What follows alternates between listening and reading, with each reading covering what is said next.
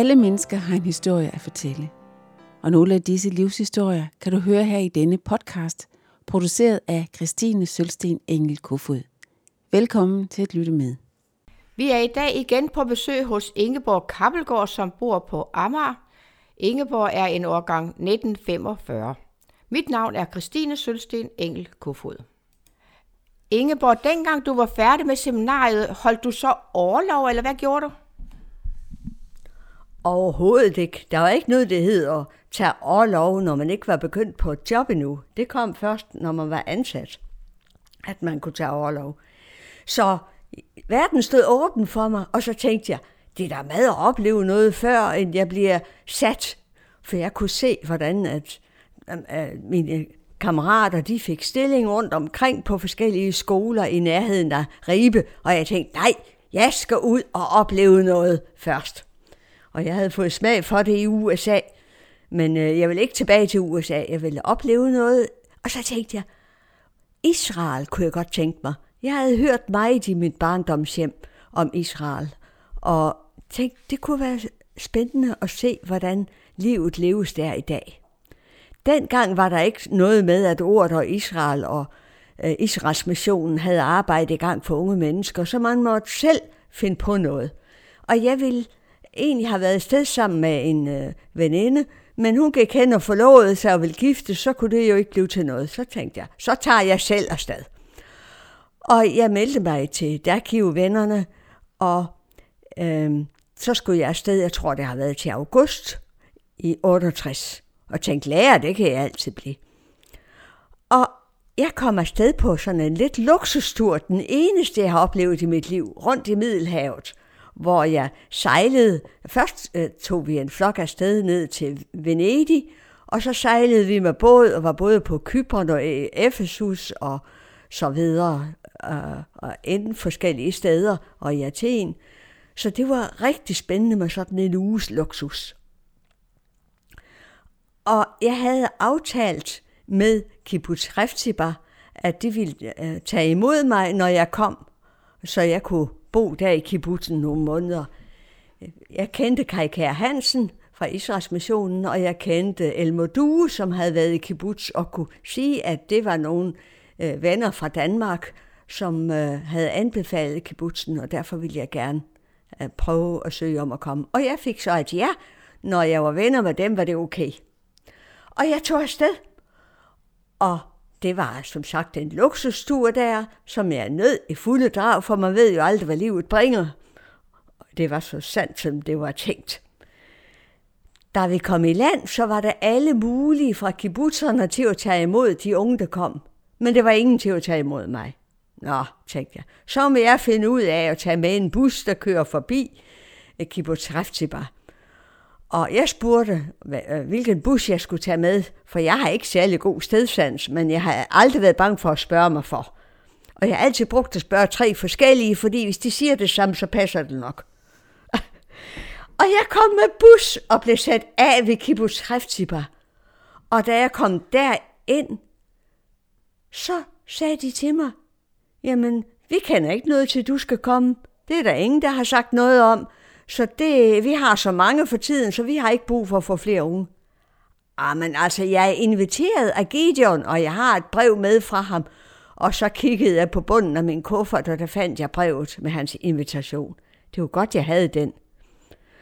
Og så sagde jeg, okay, så finder vi et sted, hvor du kan bo. Og jeg blev sendt ind til at bo sammen med en jøde fra Frankrig og en fra Marokko. Og da jeg kom derind og bo, så viste det sig, at hende fra Frankrig, hun var simpelthen ikke til at holde ud. Når hun blev gal i hovedet, så tog hun, hvad hun havde i hånden og smed i hovedet på os.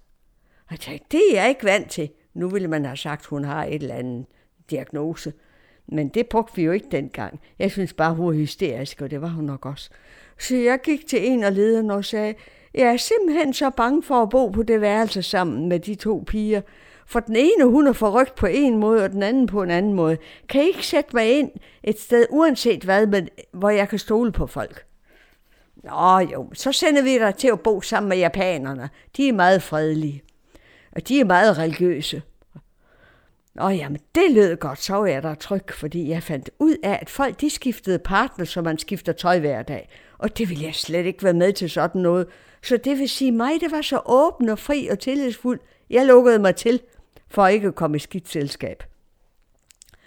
Jeg blev så sat ind til de to japanske piger, Rachel og Susanna, og de fortalte mig, at de kom fra en kirke i Japan. Og jeg fandt ud af, at den kirke var lidt speciel, fordi nogle gange så sad de og mediterede stiv som en sten, og man kunne overhovedet ikke se, at der var liv i dem. Det var ligesom, når vi samtidig i København oplever, at folk sidder stiv som en støtte, men der er liv i dem. Så stille sad de. Og det forskrækkede mig lidt. Og de sagde bare, at det er fordi, vi mediterer. Nå, men så sagde de til mig, du er også kristen, skal vi ikke bede sammen? Åh, hvor ville det være dejligt.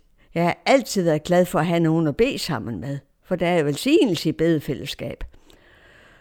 Men da jeg kom med i det bedefællesskab, hvor de var i alt en 8-10 japanere, så startede de sådan normalt, og så blev de vildere og vildere, hvis man kan sige det sådan. De for rundt fra deres pladser, fik skum og frode om munden og råbte og skreg. Og jeg tænkte, kære Gud, bevar mig imod dem. Jeg ved ikke, hvad de finder på. Det her, det kan jeg ikke holde ud. Så da de også ville velsigne mig, så rystede jeg det lidt af mig, og så ah, overlevede jeg alligevel. Og da vi var færdige, så sagde jeg, ved hvad, jeg er ikke vant til bedemøde på den måde. Jeg er vant til det mere stilfærdigt. Nå, jamen altså, vi er jo forskellige. Vi kommer også fra kirker, hvor det var mere stille og kedeligt. Og så fandt vi ind i den her kirke. Okay. Så siger jeg, ved hvad jeg synes, I skal bede for jer selv, og jeg beder for mig selv, så kan vi bede for hinanden. Okay, hvis du vil det. Men jeg er jo med i deres sangkor, og jeg lærte en sang, som jeg stadigvæk kan synge, når jeg har teksten, øh, Sådan en lydinskription. Men øh, så den sang vi, når vi skulle synge til sådan et eller andet. Senere i Danmark fandt jeg ud af, at de tilhørte en religiøs sekt, som udspringer fra det kristne, men er gået ud i noget nyreligiøst. Og det har sagt mig noget om, hvor vigtigt det er, at vi passer på vores unge og sørger for, at når de skal sådan nogle steder som mig i Israel, så må det være et fællesskab, de kan komme i. For man kan blive så ensom, så man tilslutter sig hvad som helst, bare for at være et fællesskab. Min mor kunne godt fornemme, at det her var ikke godt. Så hun sagde til mig, Ingeborg, ved du hvad, Per Weber fra Ord og Israel, han kommer med et selskab, med sit uh, med øh, selskab her til Israel. Jeg tilmelder dig hans selskab, hvis du vil det. Så kan du rejse rundt med dem otte dage. Det vil nok være godt for dig. Åh, tak mor, det vil jeg gerne. Og så rejste jeg rundt med Per Weber. Og han kunne godt mærke, at jeg var en ensom sjæl. Og jeg sagde, jamen det er jo ikke til at overleve som kristen her, når man ikke har nogen at være sammen med. Så jeg tror, sådan nogle oplevelser, hvad jeg fortalte, det har gjort noget ved både Ord og Israel og Israels mission, at de kunne se, at det var alt for ensomt for kristne at komme alene. Der, der var jo ikke mange, der ville finde på det, som jeg gjorde, men det gjorde jeg nu. Så sagde min mor, jeg har fundet ud af, at i Nazareth, der bor der to kristne. En LMF'er, Lærernes Missionsforening, og øh, en skotte, som arbejder blandt jøder. Hun arbejder blandt araber, og hun arbejder blandt jøder. Åh, sagde jeg, hvis du kan finde navn på dem. Og jeg kontaktede dem, og jeg blev inviteret og blev som ældste datter i deres familie. Senere har jeg fundet ud af, at John Woodhead, deres ældste søn, han har arbejdet med øh, arkeologi i Israel, og det var en rigtig dejlig familie, så jeg tog tit, når der var sabbat, på besøg hos dem.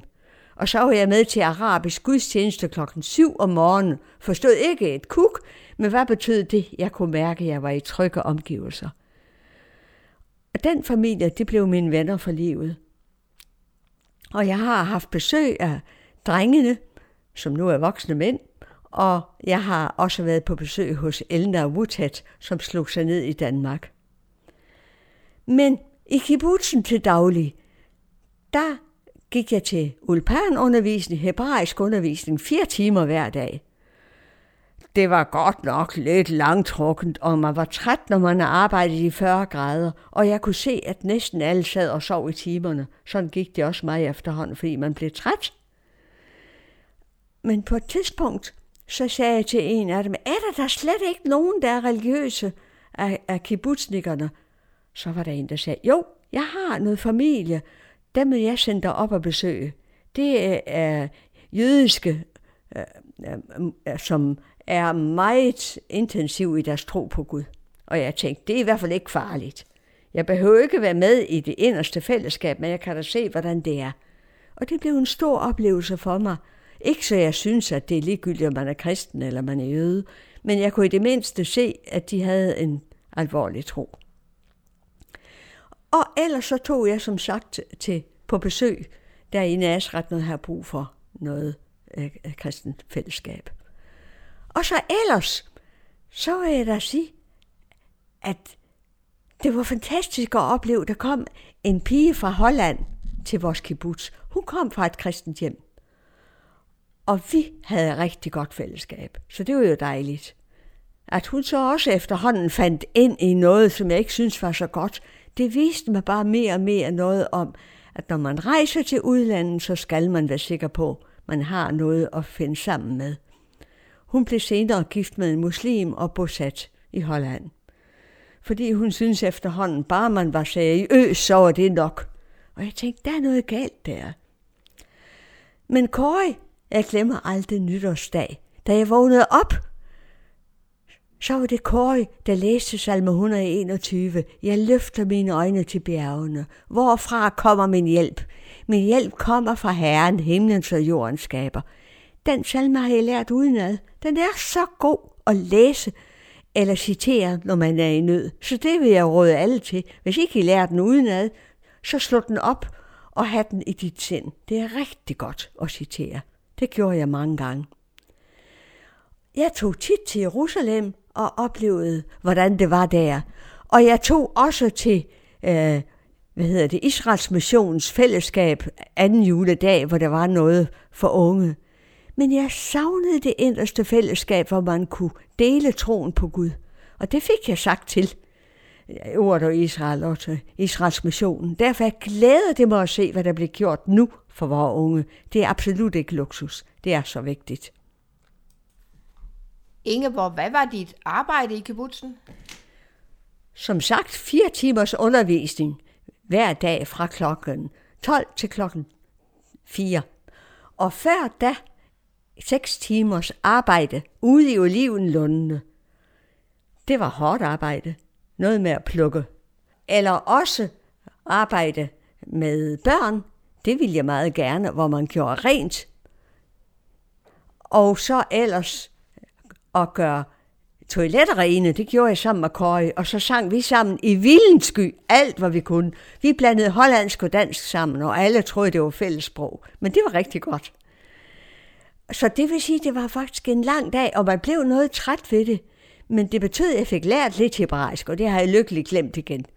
Men øh, noget fik jeg derind. Og så fik jeg ellers en god snak med de gamle kibbutznikker. Dem, der kom fra det tidligere Tjekkoslovakiet og Bulgarien og Rumænien og, og Rusland osv. Og, så videre. og jeg spurgte dem ud om deres liv. De ville helst ikke fortælle om livet i fangelejrene. Men jeg har aldrig kunne slippe det, og det har ligget dybt i mig, at jeg vil læse om jøders overlevelse og om, hvad de er gået igennem. Så det har jeg på hvert hold i øh, LMH, når jeg har undervist elever, sørget for at undervise i, hvordan det var i Auschwitz. Frankel, øh, som fortæller om, om det. Og det skal jeg også fortælle om til sommer på sommerhøjskole.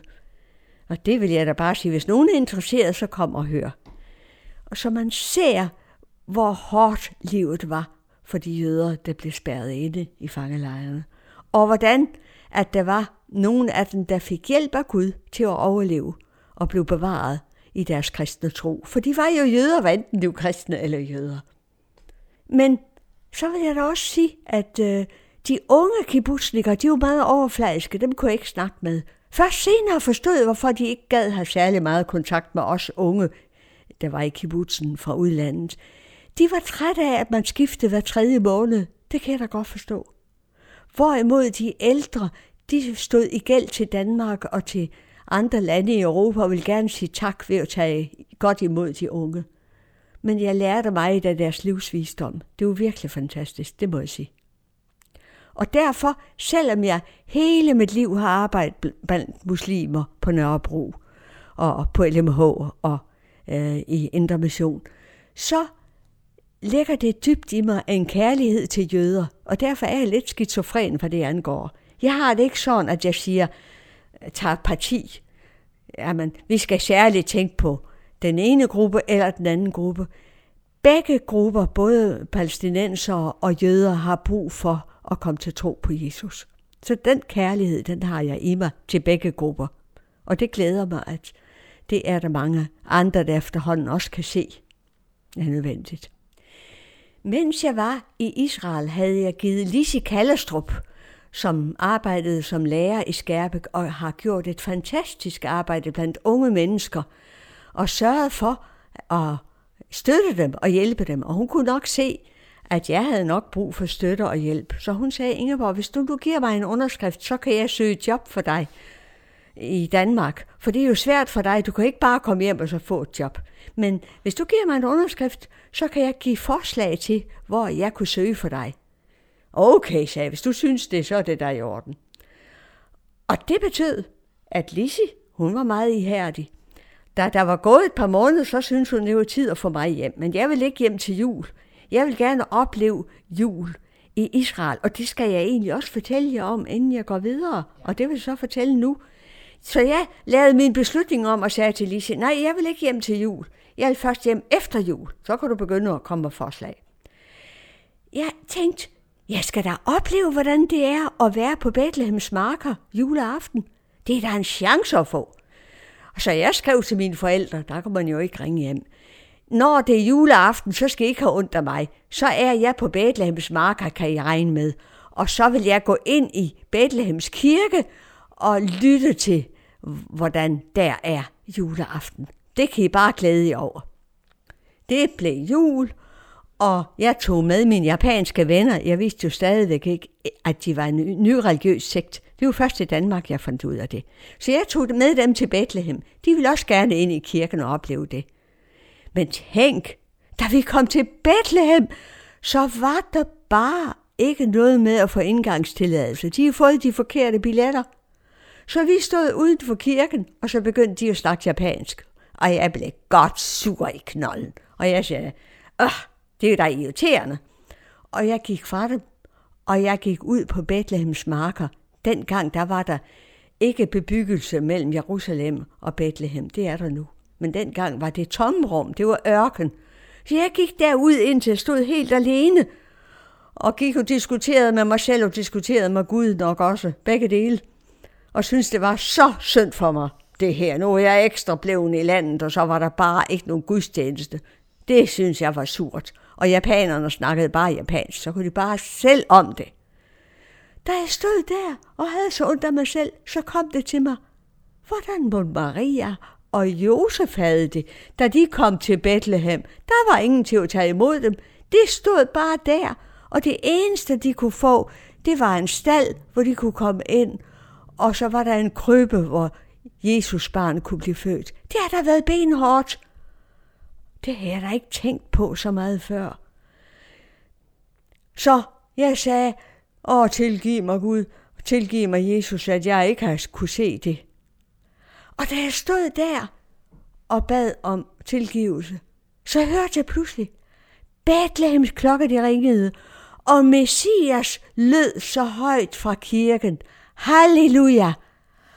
Og så slog det mig, Jesus blev født. Han kom til jorden midt i ensomheden og midt i alt det forfærdelige. Han kom for at frelse verden. Åh, Jesus, tak skal du have. Så jeg jublede sammen med koret, og så gik jeg glad tilbage til japanerne. Jeg ved ikke, hvor langt jeg var uden for Jerusalem, jeg ved, eller uden for Bethlehem, og jeg ved ikke, hvor farligt det egentlig har været. Jeg gjorde det jo bare. Og så kom jeg tilbage, og så sagde japanerne, Ingenborg, vi blev bekymrede. Hvor blev du af? Ja, så jeg blev godt sur i hovedet, for jeg synes bare, I snakkede japansk. Men jeg havde en god oplevelse derude. Jesus kom mig nær ved sin ånd. Nå, nå, det forstod de ikke meget af. Og så snakkede vi fredeligt sammen, og jeg fik en anderledes juleoplevelse, end jeg nogensinde mere vil få. Og jeg vil ikke undvære den for penge. Gud kom mig så nær ved sin gode ånd og viste mig, hvad det kostede Jesus. Ingeborg, du fik så trumfet igen, at du fik lov til at blive i Israel i julen, men du kunne vel ikke bare få lov at blive dernede? Jeg vil da gerne blive dernede, fordi nu er jeg ved at vente mig til det. Men Lise skrev til mig, Ingeborg, nu må du se at komme tilbage, for nu har jeg fundet et job til dig fra øh, 1. april. Så hvis du kommer hjem efter februar i marts, så kan du nå at omstille dig lidt, og så begynde til april. Nå, nå ja, det kan da godt være. Og så pludselig kom jeg til at tænke på, hvad en ung englænder havde sagt til mig, da han skulle hjem fra Israel. Han sagde, Ingeborg, du må tænke godt igennem, om du ønsker bare at få et overfladisk indblik i Israel, eller du vil binde dig for livet til landet. For det er det, man gør, hvis man bliver der mere end tre måneder. Så du skal passe på. Der er alt for mange, der bliver rødløse. Det kom jeg til at tænke på. Og så tænkte jeg, jamen jeg kan jo blive ved, blive ved med at trække det. Det går jo ikke. Jeg skriver til Lise, at hun må gerne søge for mig. Og hun søgte. Og så sagde hun, Ingeborg, du har fået et job i Tarm fra 1. april. Plejefar på børnehjemmet der. Han er med i bestyrelsen for skolen i Tarm, og han siger god for dig, for han kender din familie. Så sådan blev det klaret, uden at have snakket med Per eller Paul, bare ved at se mine anbefalinger og mine ja, udtalelser, og de har vel, vel ikke været værre end andres. Så blev jeg accepteret, og så på øh, Alicis gode ansigt. Den kvinde har gjort meget for mange mennesker, vil jeg bare sige. Så jeg kom så hjem til Danmark igen, og skulle så til at finde ud af at få alt mit gut, som vi siger på sønderjysk, alt min, mine øh, øh, ja, møbler, det var ikke, fordi jeg havde så mange, men lidt havde jeg jo da. Det skulle så installeres, og jeg kom for første gang i mit liv til at bo i et stort hus alene. Det er aldrig sket før eller siden. Jeg havde boet på den gamle gård, ja, men jeg har ikke andet end boet i lejlighed eller sådan lidt mere plads. Og det var et dejligt hus, vel var det så, men det fyldte jo ikke ret meget i det enormt hus. Og jeg så, hvordan at mine kolleger, de købte bil, og de købte dyre møbler. Og så tænkte jeg, så afhængig vil jeg ikke være af det, så jeg er nødt til at blive mange år og tjene penge. Jeg er stadig ikke færdig, ikke færdig med at rejse. Ud vil jeg ud. Det bliver ved at leve i mig. Men et par år kan jeg godt blive her, indtil jeg er fastansat. Så kan jeg jo søge om at få overlov, som Christine nævnte der i sidste udsendelse. Der skulle man have det for at blive fri. Men jeg havde et par gode år i tarm, og jeg blev glad for at undervise. Og jeg nød både det med sang og musik og kristendomsundervisning og dansk undervisning og regning. For dem, der havde svært ved regning, var jeg meget pædagogisk overfor. I det hele taget så havde jeg besluttet, de, der har svært ved det, vil jeg sørge for at hjælpe.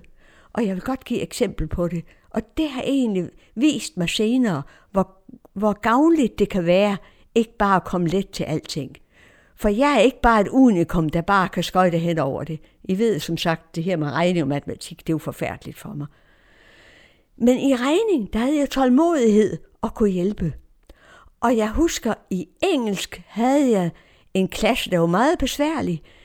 Og jeg havde nogen fra øh, børnehjemmet, som var meget besværlige. Men så gjorde jeg det, jeg tog hen på børnehjemmet om søndagen og besøgte dem og blev gode venner med de børn. Og det gjorde, at så kunne de ikke netop være ond ved mig. Jamen, jeg vidste jo, det kunne ikke nytte, at jeg bare skal ud eller slå eller sådan noget. Jeg ville aldrig kunne klare dem. Men jeg blev gode venner med dem, og det undrede de andre i klassen, når en af de værste ballade med her, han prøvede på at lære sin lektie, han kiggede bare på dem, sige, jeg bestemmer selv, hvordan jeg vil opføre mig. Der var alt bøvl med ham. Så det lærte mig lidt om, at jeg må bruge den metode, blive venner med eleverne, for jeg kan ikke klare det ved autoriteten. Men det lykkedes for de fleste vedkommende. Og jeg husker også i en klasse i dansk undervisning, hvor der, øh, hvor der var en pige, der var meget dygtig, og pludselig havde hun to fejl i sin diktat, og sagde til hende, det er altså for dårligt. For dårligt? Du har lige rost hende der, hun har fem fejl, og jeg har kun to, siger Du skal ikke sammenligne med andre. Du skal sammenligne dig med dig selv. Du bør have nul fejl. Nå, okay, så skrev hun det ind. Og hende med fem fejl, hun kom ned på to fejl. Og jeg roste hende meget. Og min pædagogik der, den slog til. Den, var, den, den fandt jeg ud af, at den var effektiv. Den havde ikke været så effektiv, hvis jeg bare havde været dygtig som min egen lærer. Og det er jo lidt, lidt tankevækkende, at meget af det, der kan være svært i livet for en, det kan samtidig blive vendt, ikke så man skal sige, at det er godt, at man har været igennem det bøvl, men Gud kan vende det til noget godt. Det har jeg prøvet at tage med mig. Så brugte jeg også det en gang om ugen, der inviterede jeg elever hjem til mig, og så dansede vi israelsk folkedans hjemme i min stue, og vi sang israelske sange, og til tema, jeg er ikke så god til det med mine hænder, der kunne jeg sætte eleverne i sving og sige, i tager jeg den gruppe med kibbutznikker, I skal lave nogle dragter sådan og sådan og sådan, og så må I spørge nogle andre om det, som jeg ikke har forstand på. Men det er jeres opgave. Og nogle andre, de valgte at være muslimer ude i ørken. Jamen, så skal I have sådan nogle kjoler, og jeg viste dem, hvordan det var. Og det blev fantastisk. Og vellykket. Fordi jeg har altid haft god fantasi. Jeg har bare ikke været god til mine hænder. Men så må man bare bruge, øh, ja, øh, bruge det, at andre er dygtige til det. Og der var altid nogen på hvert hold, der kunne finde ud af det. Så jeg havde det godt med eleverne. Og det betød, at efterhånden så troede de, at jeg skulle blive der altid. Og det begyndte at spørge om det. Så tænkte jeg, nej, nu skulle du altså afsted. Og jeg så min nærmeste nabo, hun, hun havde både det ene og det andet med bil og hus og, og fine møbler. Og jeg tænkte, nej, nej, du er ikke klar til det endnu. Og det er bare med at komme afsted. Og der kom det mig til gode, at jeg havde min fantasi. Jeg meldte mig til som volontør i DMS, som det hed dengang.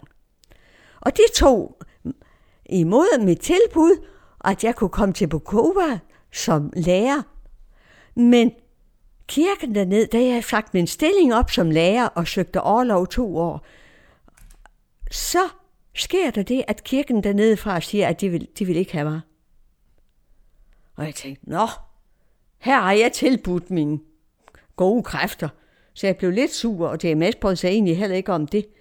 Men de glemte bare, og jeg glemte bare, at jeg kun ville være der et halvt år, og så ville jeg have min frihed. Jeg havde jo brug for frihed. Ud vil jeg ud, men jeg vil ikke stå til ansvar for længe et sted. Og det betød så, at jeg var til at tænke om, de vil ikke have mig der. Og jeg har ikke min stilling i Tarm længere, og jeg har heller ikke mit hus. Jeg har simpelthen ingenting. Og den nat, hvor det hele gik i opløsning for mig, hvor jeg kun havde mit klaver, så satte jeg mig til at skrive, og der kom der en tekst og en melodi på én gang til mig. Jeg tror, den kom ovenfra. Giv mig viljen til at ville, gå den vej, du har bestemt. Hver dag øse af den kilde, hvor det bedste du har gemt. Lad din kærlighed mig vække, som en næstes nød jeg ser, og en kærlig hånd udrække til en ængstet ven, som beder. Giv en ny, en ægte glæde, skab en lovsang i mit sind. Du er lyset, der kan sprede mørket, som sig lister ind. Det var der, jeg begyndte at skrive sange. Det var der, jeg begyndte at skrive tanker – igen må jeg jo sige, når man kommer igennem noget svært, så er der nogle kilder, Gud kan åbne i en. Så det kan brugt, blive brugt positivt, hvis ikke man lukker sig til i bitterhed. Det kan man jo også vælge. Men jeg vidste jo egentlig godt, at jeg havde ikke noget at anklage Gud for. Jeg havde simpelthen brugt min fantasi og havde mine idéer, og brugt det, jeg plejede at gøre og sige, herre, nu har jeg den idé. Du behøver bare lige give det blå stempel og give den velsignelse. Jeg har gjort alt arbejde. Du behøver ikke gøre mere. Jeg ved ikke, om der andre, kender den. Men sådan er jeg faktisk skruet sammen fra naturens hånd. Og der måtte jeg så blive belært om, at den går bare ikke altid, ikke et helt liv. Jeg fik på en eller anden måde ro til at tænke mig om det. Og min kære bror, som jeg jo ikke har nævnt så meget, han kommer til hjælp igen, som han har gjort så mange gange i livet. Han skrev, Ingeborg, kom der herned til Uganda, hvor jeg er ulandsfrivillig. Du kan sagtens bo hos mig og min kæreste Charlotte fra Kongo. Du kan bo i spisestuen, og så kan du søge job på skolen, hvor jeg underviser. Du er god til engelsk, og der er jeg sikker på, at jeg har brug for en engelsklærer. Prøv det bare. Det må man da sige er en god bror at have. Så der har han faktisk vendt sig til at støtte mig, når der er brug for det. Ikke så mange ord, men han var der, og han er der. Nå, men mine forældre, det var jo vant til mine idéer, og de synes, det lød altså rigtig godt, at jeg tog ned til min bror, for han skulle nok sørge for, at det ikke gik helt galt. Og det var så ligesom det, der kom ud af det her. Og jeg rejste fra Tarm, og jeg havde søgt overlov to år. Og så må vi så se, hvad fremtiden ellers ville byde. Ingeborg, du sagde, at du stort set kun havde dit klaver tilbage. Hvad gjorde du så med det? Jamen, mit klaver, det fik jeg så øh, afleveret hos et par venner, som var musikere, og jeg vidste, så blev det brugt, og det blev, blev passet godt på. Og det var jo rigtig en god ting. Og mit, min bogreol, som var det andet, jeg holdt mig i dag, egetræsreol, det kom hjem til mine forældre, og det købte de simpelthen af mig, fordi de vidste, at jeg trængte til penge. Og det, min far har altid været praktisk. Vi skulle bare ikke have nødhjælp, men han kunne altid finde en god form og købe det for en god sum. Sådan gik det til, og jeg var ikke afhængig af andet, så det var bare helt fint. Så det, du havde brug for, det var simpelthen penge til billetten? Ja, men jeg tjente jo penge i min ferie, og havde penge til øh, billet til Afrika, og så regnede jeg med, at, øh, og jeg havde også sparet op. Jeg er jo en Persen-familie, og en, en øh, øh, hvad hedder det? Tejlgaard-familie. Så jeg har både det solide i mig med at kunne passe på mine ting og mine penge, og så har jeg det skøre i mig, hvor man bare kører løs, men altid med ansvar. Det havde Persen-delen sørget for. Men Ingeborg, hvornår tog du så til Uganda? Jeg tog til Uganda i august, der i, øh, ja, i 71. Og det var helt anderledes, end jeg havde forestillet mig et halvt år før. Der havde jeg forestillet mig, at jeg skulle til Tanzania og arbejde, og det havde sagt ja til at arbejde med. Det var helt forfærdeligt, at jeg kunne finde på det. Jeg havde meldt mig til at stå for en kostskole for afrikanske børn, hvor jeg skulle stå for ledelsen af madlavning, og så musikken.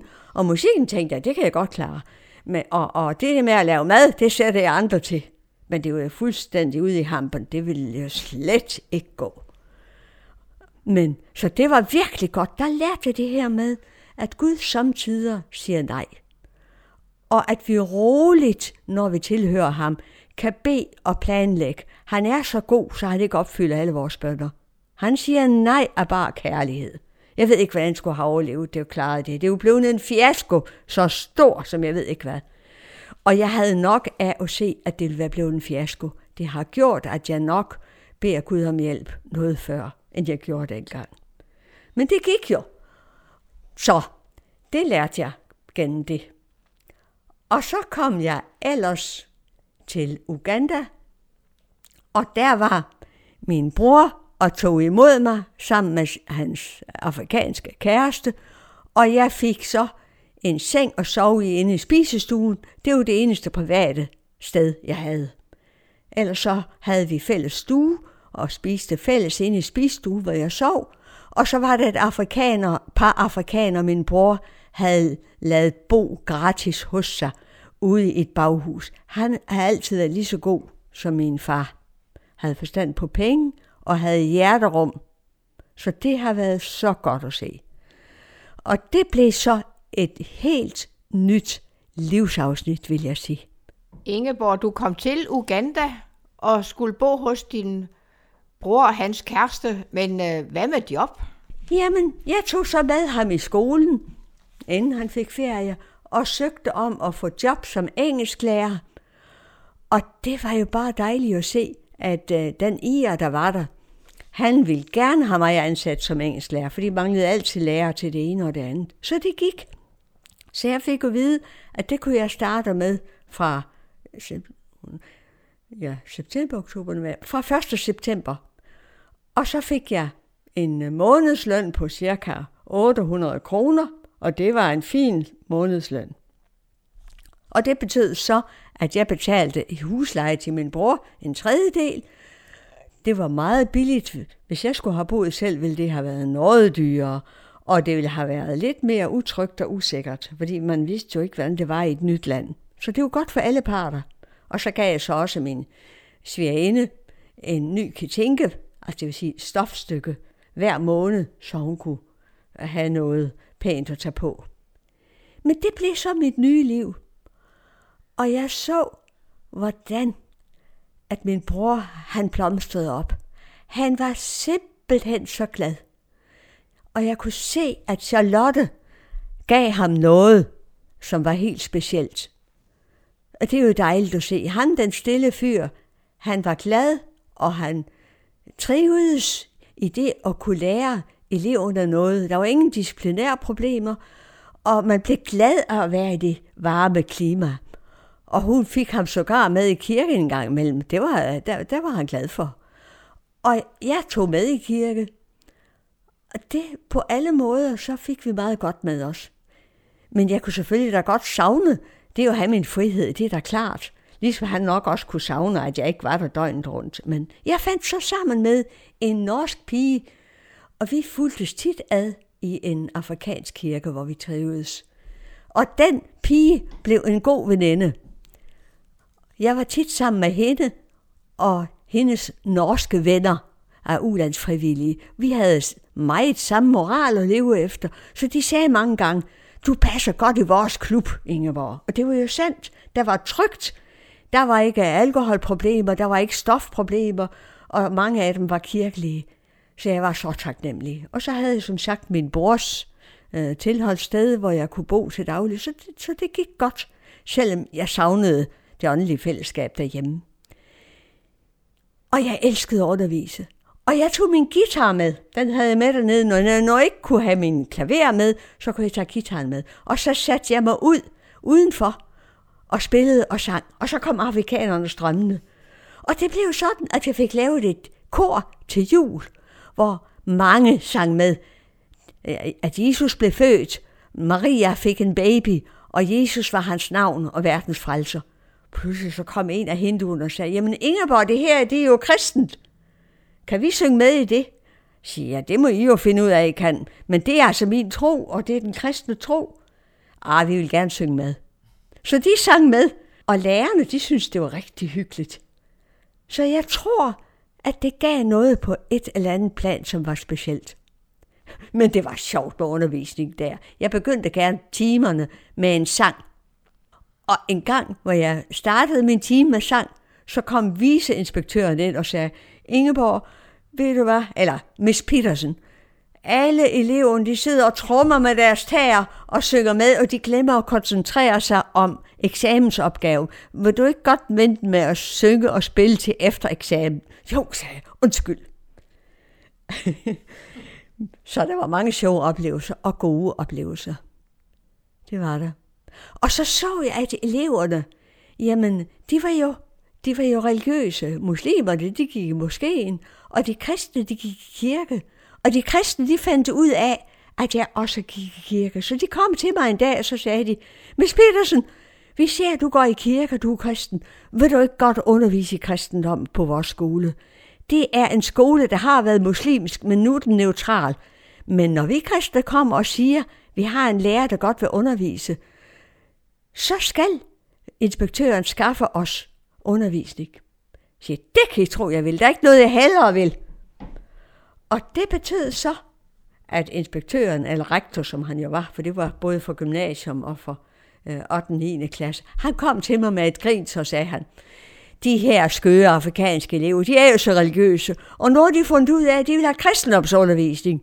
Og når jeg siger, at det kan I ikke få, for det er der ikke nogen, der vil give, så siger de, at vi kender en, der både kan og vil. Og det er Miss Petersen. Nå, nå, vil hun det? Okay, jamen hvis I forlanger det, så, så er det okay. Vi skal nok skaffe elever, sagde de. Selv muslimerne skal vi nok få til at komme. Så jeg mærkede en ihærdighed og en glæde over, at de havde oplevet, at der var en, der bekendte sig som kristen. Men det gik så bare sådan, at til næste sæson, så var jeg stadigvæk ikke sat på til kristendomsundervisning. Det var en afrikansk lærer. Først skulle jeg lige synke det. Det var en skuffelse. Men så tænkte jeg, Ingeborg, du er ikke i centrum. Du har lært, at Gud har sine planer, og han vil gerne have, at de skal have kristendomsundervisning. Og man ved aldrig, hvornår der kommer krig, for der er ved, at det var ved at lure i krogene. Gud har en bedre plan, end du har, og det er godt, at de får kristendomsundervisning. Så jeg blev lidt mere ydmyg. Det var ikke mig, der skulle stå for det hele. Mig, der var i centrum. Men at Guds plan måtte lykkes. Det lærte jeg at begynde at bede noget mere om, selvom jeg var skuffet over ikke at blive brugt til den plan.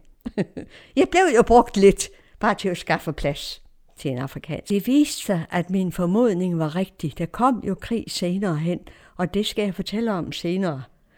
Men vil gerne runde af med, at jeg fik den ro i mit sind, at Gud havde en plan med det her. Det var rigtigt at bede om kristendomsundervisning.